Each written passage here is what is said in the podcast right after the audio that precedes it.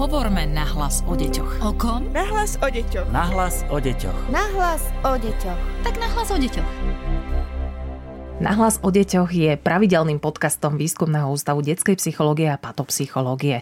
Moje meno je Darina Mikolášová a veľmi rada vám predstavím ďalšiu zaujímavú osobnosť. To je doktor pedagogiky Robert Tomšík, PhD. Pozdravujem vás a vítajte v štúdiu. Ďakujem. Vy ste jedným zo služobne najmladších zamestnancov. Aká bola tá cesta do Výskumného ústavu detskej psychológie a patopsychológie vo vašom prípade? Tá cesta bola trošku komplikovaná, by som povedal. Ja som pôsobil na univerzite nejakú tú dobu, kde nebol som zrovna spokojný s výkonom práce, lebo tam išlo aj o pedagogickú činnosť, aj o vedeckú výskumnú činnosť, ale vždy som sa chcel venovať výlučne tej vede a Woodpub mi to vlastne teraz ponúka venovať sa výlučne len tomu, čo naozaj mám rád, čo sú vedecko-výskumné práce, štatistika, metodológia.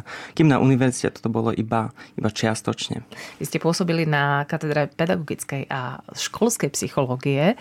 Je dôležité, aby bol výskumník stále v kontakte s praxou aj so študentami, alebo je to v poriadku, aj keď to tak nie je? Pomerne náročná otázka v závislosti od toho, čomu sa ten psychológ alebo výskumník venuje. Keď je to psychológ, tak určite ten kontakt je nenahraditeľný, ale keď je to výskumník a venuje sa iba štatistickým procedúram alebo metodológii, tak ten kontakt s tou praxou, s tými žiakmi alebo s klientami nie je nevyhnutný na to, aby mohol vykonávať tú svoju prácu. Skôr ako sa dostaneme k jednotlivým projektom, na ktorých momentálne pracujete, tak by som rada spomenula vaše ocenenia. Cena rektora Univerzity Konštantína Filozofia za publikačnú činnosť, To bolo jedno ocenenie. Cena dekana za zahraničnú publikáciu 2016-2017. V tomto prípade o akú publikáciu išlo? V tomto prípade išlo o publikáciu z roku 2017, karentovaný článok alebo štúdia publikovaná v karentovanom časopise, kde sme sa zaoberali motiváciou voľby učiteľského povolania študentov učiteľstva na reprezentatívnej výskumnej vzorke slovenských študentov učiteľstva, kde sme vlastne zisťovali, akými motívmi sa dostávajú na tie vysoké školy, čo je veľmi významné skúmať, pretože toto vlastne ovplyvňuje ten ich ďalší výkon, akademickú úspešnosť a pracovný výkon, profesijné kompetencie. Takže táto publikácia bola ocenená. A aké sú tie motívy, keď už sme pri tej publikácii a pri tej vašej práci? Tie motívy ako z teoretického hľadiska sa diferencujú na vnútorné, vonkajšie a altruistické. Tie vnútorné motívy zaručujú naozaj veľmi dobrý výkon, aj profesijný výkon toho učiteľa alebo perspektívneho učiteľa, kým tie vonkajšie motívy vlastne nie sú v superpozícii s tými kompetenčnými modelmi, ktoré by ten učiteľ mal ovládať alebo mal mať.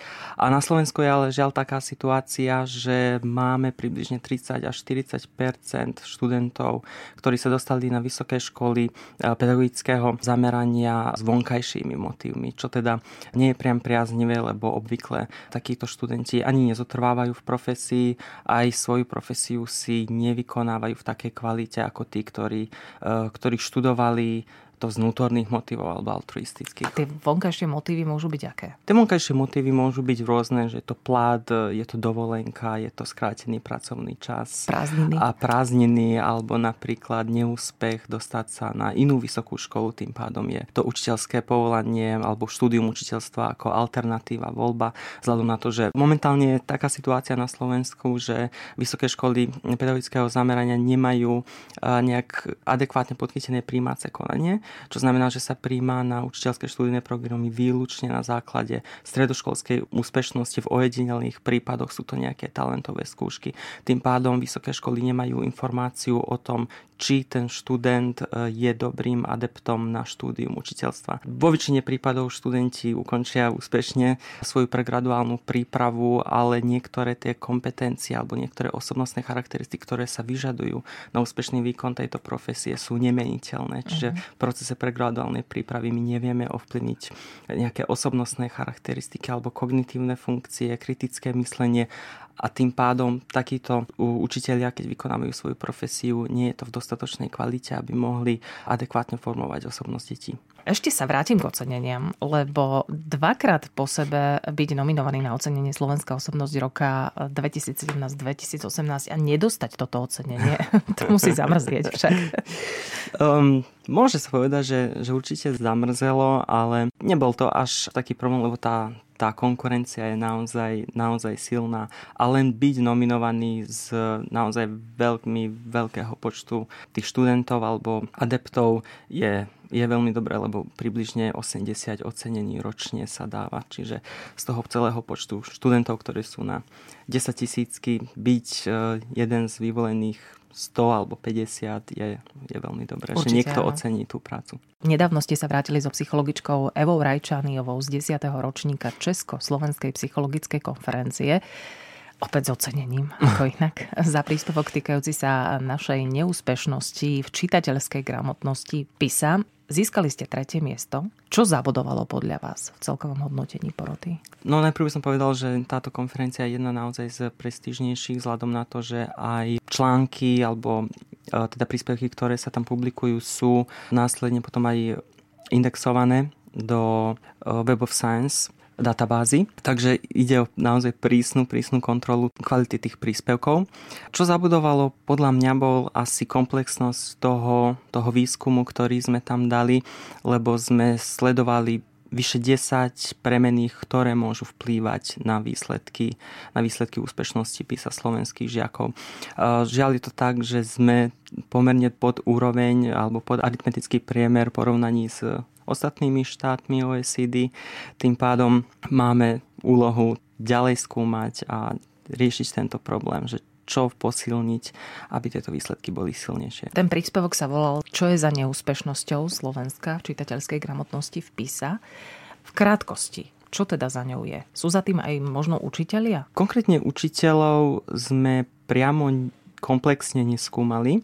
Skôr nejaké kognitívne premene, ako kritické myslenie, indukcia, dedukcia, rôzne kognitívne procesy, ktoré nie sú dostatočne posilnené, ale určite za tým môžu byť aj učitelia, lebo na jednej vzorke sme skúmali vlastne aj vplyv možných faktorov vplývajúcich na rozvoj kritického myslenia a vlastne zistili sme, že učitelia minimálne na tej vzorke, ktorá síce nebola reprezentatívna, išlo len o desiatky učiteľov, tak sme skúmali, aké otázky dávajú študentom počas edukačného procesu.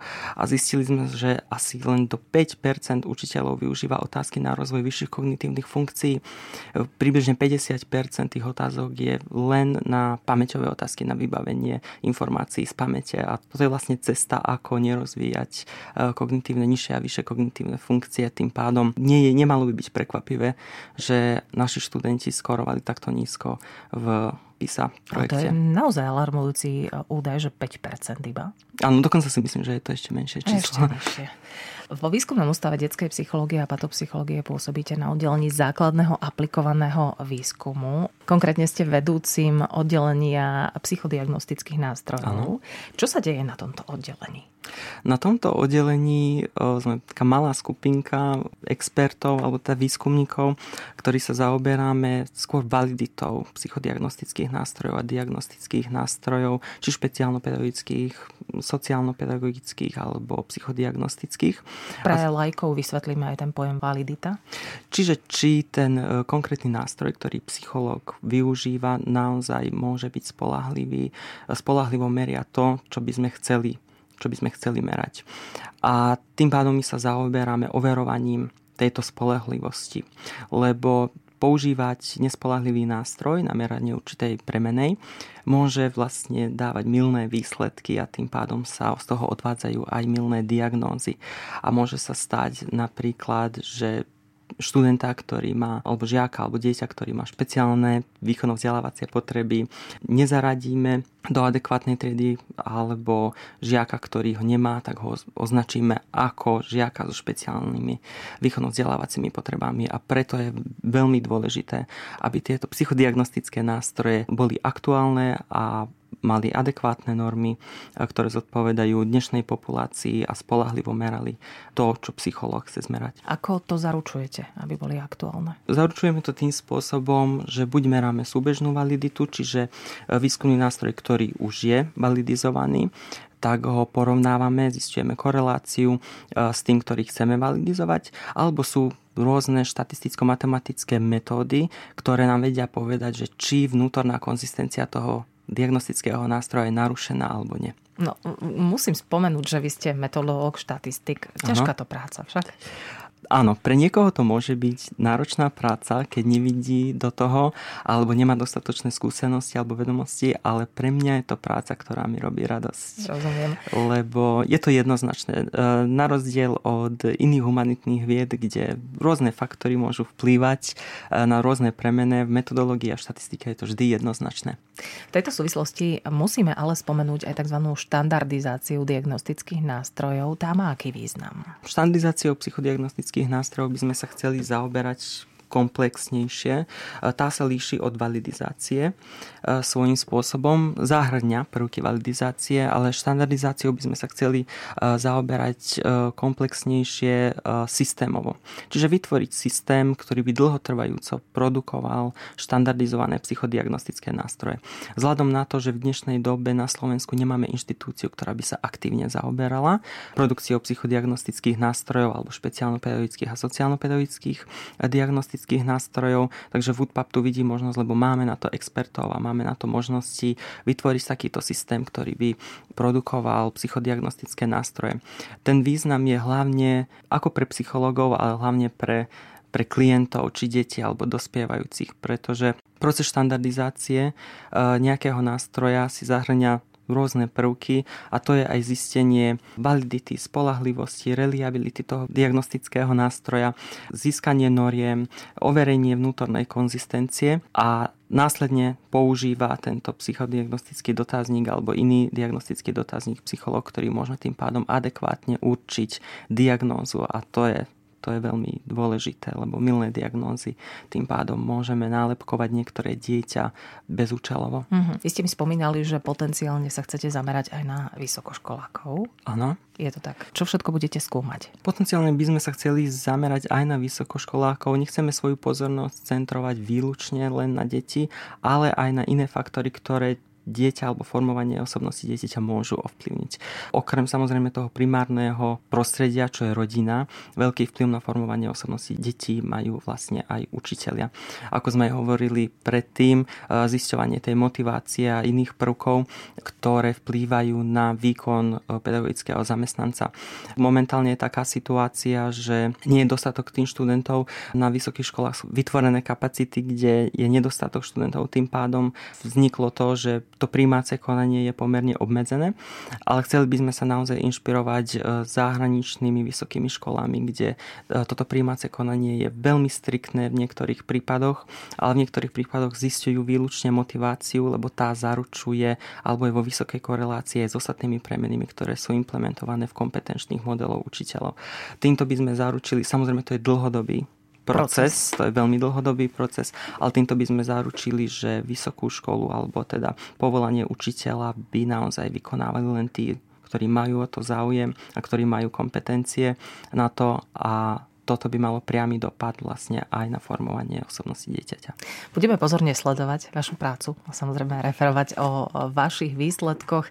Naším hosťom dnes bol doktor pedagogiky Robert Tomšík, PhD z Výskumného ústavu detskej psychológie a patopsychológie. Ďakujeme veľmi pekne. Ďakujem aj ja. A ďalší podcast Na hlas o deťoch pre vás pripravíme opäť o týždeň.